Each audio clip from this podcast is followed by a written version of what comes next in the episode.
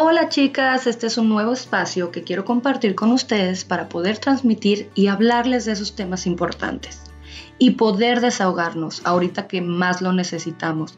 Yo estoy para ustedes y ustedes están para mí.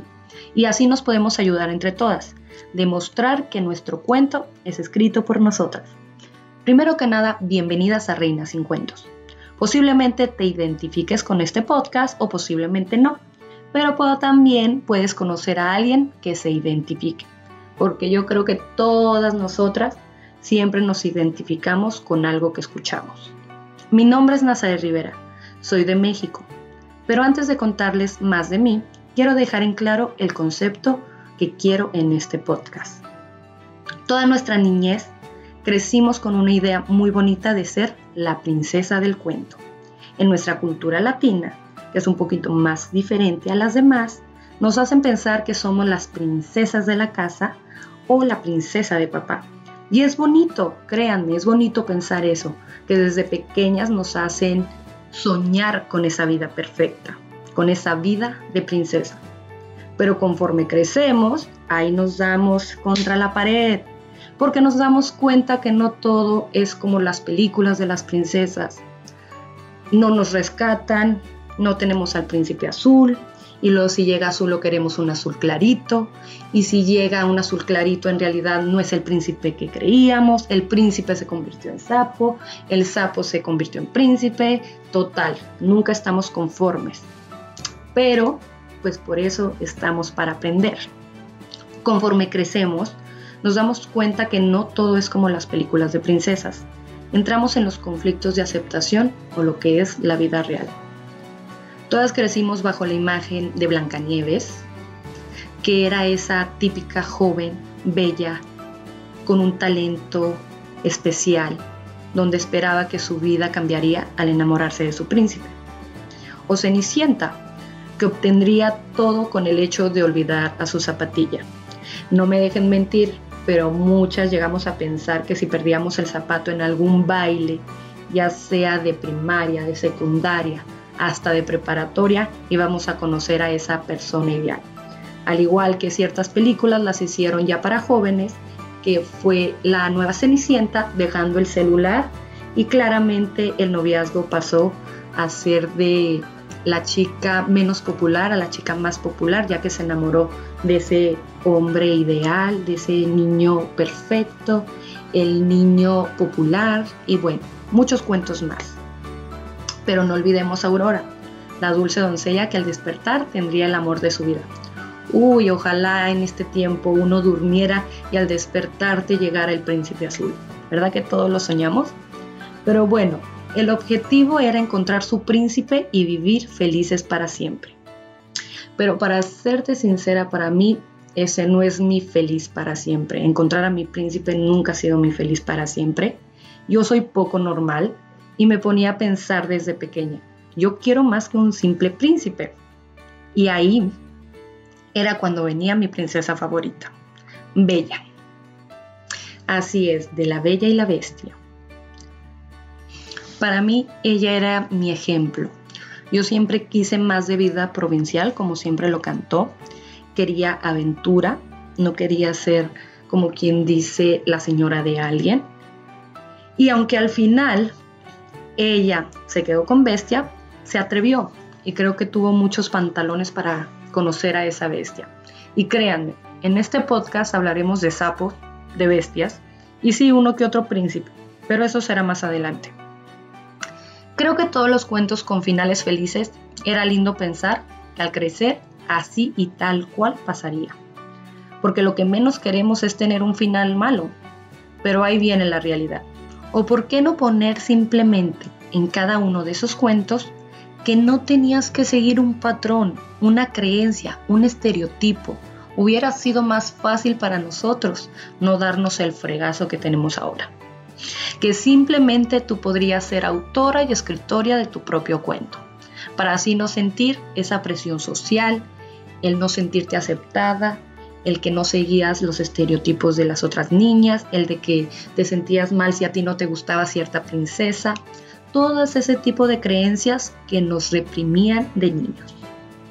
Les cuento que bueno, Yo era una de ese porcentaje de niñas que no se sentía aceptada porque simplemente no era tan amante de las princesas. Nunca lo fui. Para serles sincera, a pesar de crecer en una familia de puras niñas, porque somos tres niñas en mi familia, siempre fui la más rebelde en cuestión de seguir patrones y conductas. En este caso, ya más identificada como las princesas que ha sacado recientemente Disney, Mérida, que no acepta el matrimonio, y Moana, que no acepta lo que le toca vivir.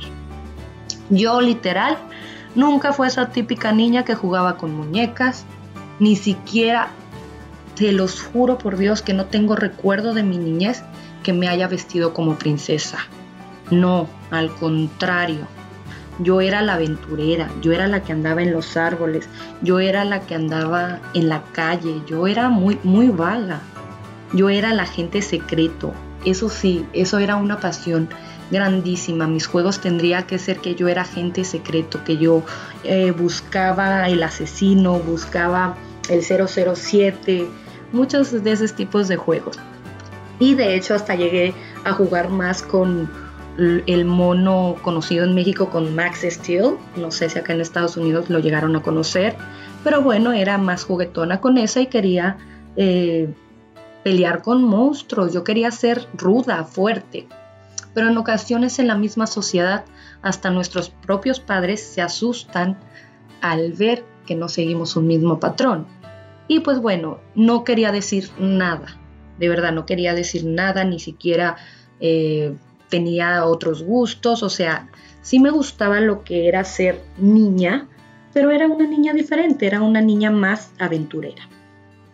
Y bueno, a mí me decían la vaga, la chirotona, todo lo contrario a una niña de vestidos y que tomaba el té. Mi parte feminista siempre, siempre, y lo independiente, siempre se notó. Y no en mala forma, sino que desde siempre fui soñadora, a lo contrario de otras niñas, ellas de querer príncipes y castillos, yo quería aventura y el mundo entero. Incluso recuerdo muy bien para Navidad, todo mundo pedía una muñeca, una Barbie, un castillo. Pues no, yo lo que más pedía para Navidad era un juego de química mi alegría, porque me gustaba experimentar, me gustaba hacer pociones y quería mi juego de química mi alegría. Lo pedía con mucho, mucho amor y nunca me lo llevaron. La verdad siempre obtuve juguetes de niña, que es el micronito, que por cierto cocinar, sí, sí sé cocinar, pero no es mi fuerte. Las Barbies. Y en realidad eso no era lo que quería yo quería un juego de química, mi alegría. Es otra cosa que me iré comprando ya más grande porque yo lo tengo que tener. Pero bueno, uno a su niña interior siempre la tiene que consentir. Así que si tú tenías un juguete que no te dieron de niña y lo requieres en este momento, si tú tienes las posibilidades, cómpratelo, adquiérelo y vas a ver cómo tu niña interior te lo va a agradecer.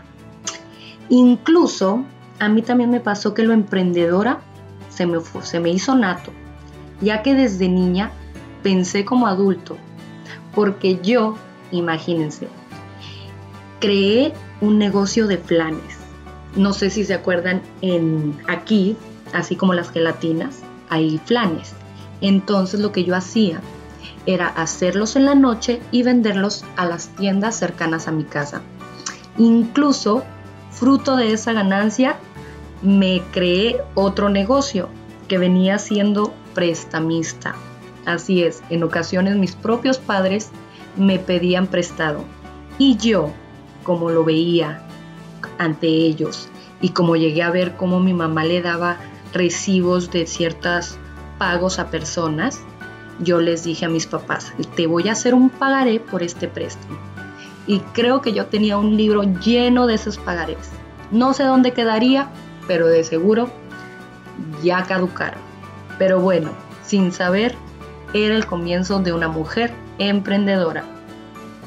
La verdad, conforme uno crece, ve eso más como una ventaja, ya que ni la sociedad, ni las creencias o patrones un tanto machistas, que son los que más tenemos arraigados nosotros los latinos, me han detenido para hacer o deshacer de mi cuento lo que quiero. Y bueno, así con todo lo que me ha pasado. experiencias familiares, experiencias en el amor, en lo laboral y en general en todo sentido, me ha nacido esta idea de hablar estos temas y se me ocurrió este nombre, Reina sin cuentos, ya que de verdad mi corona la cargo con mucho orgullo escribiendo mi propio cuento, sin esperar aceptación de nadie. Y quiero invitarte a ti, que juntas y aprendiendo a desaprender, seamos autoras no de un solo cuento, sino de muchos. Y bueno, quisiera que me comentaras qué te parece. ¿Quieres aprender a desaprender para ser esa reina y autora de tu propio cuento? Te espero la próxima semana con otro episodio para seguir siendo autoras y escritoras de nuestro cuento.